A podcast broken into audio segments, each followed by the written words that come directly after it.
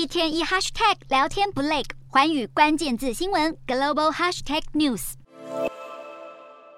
美国祭出严格的出口管制，有意全面封杀中国半导体发展，包括科磊和科林在内的美国关键供应商都被要求暂停对长江存储的技术支援。消息指出，这几家美商公司已经依循拜登政府的最新规范，暂停安装在长江存储的新设备，并且撤出了住在中国厂房的美国员工。此外，荷兰半导体大厂艾斯摩尔也下令所有海内外的美国员工禁止再为中国客户提供服务。面对拜登政府下重手制裁，不停鼓吹对中国施行脱钩断链，中国也不甘示弱，展开反击。有港媒报道，中国的半导体设备厂北方华创近期告知在中国的美国员工，要求他们停止参与公司的研发项目。美国加强管制中国的晶片出口禁令，市场预估将对全球半导体业造成巨大冲击。不过，南韩两大记忆体厂三星以及 S K 海力士都证实已经取得美方豁免，可暂时在中国维持正常运作。我们的台积电也传出已经取得一年的豁免许可，可继续订购美国的晶片生产设备，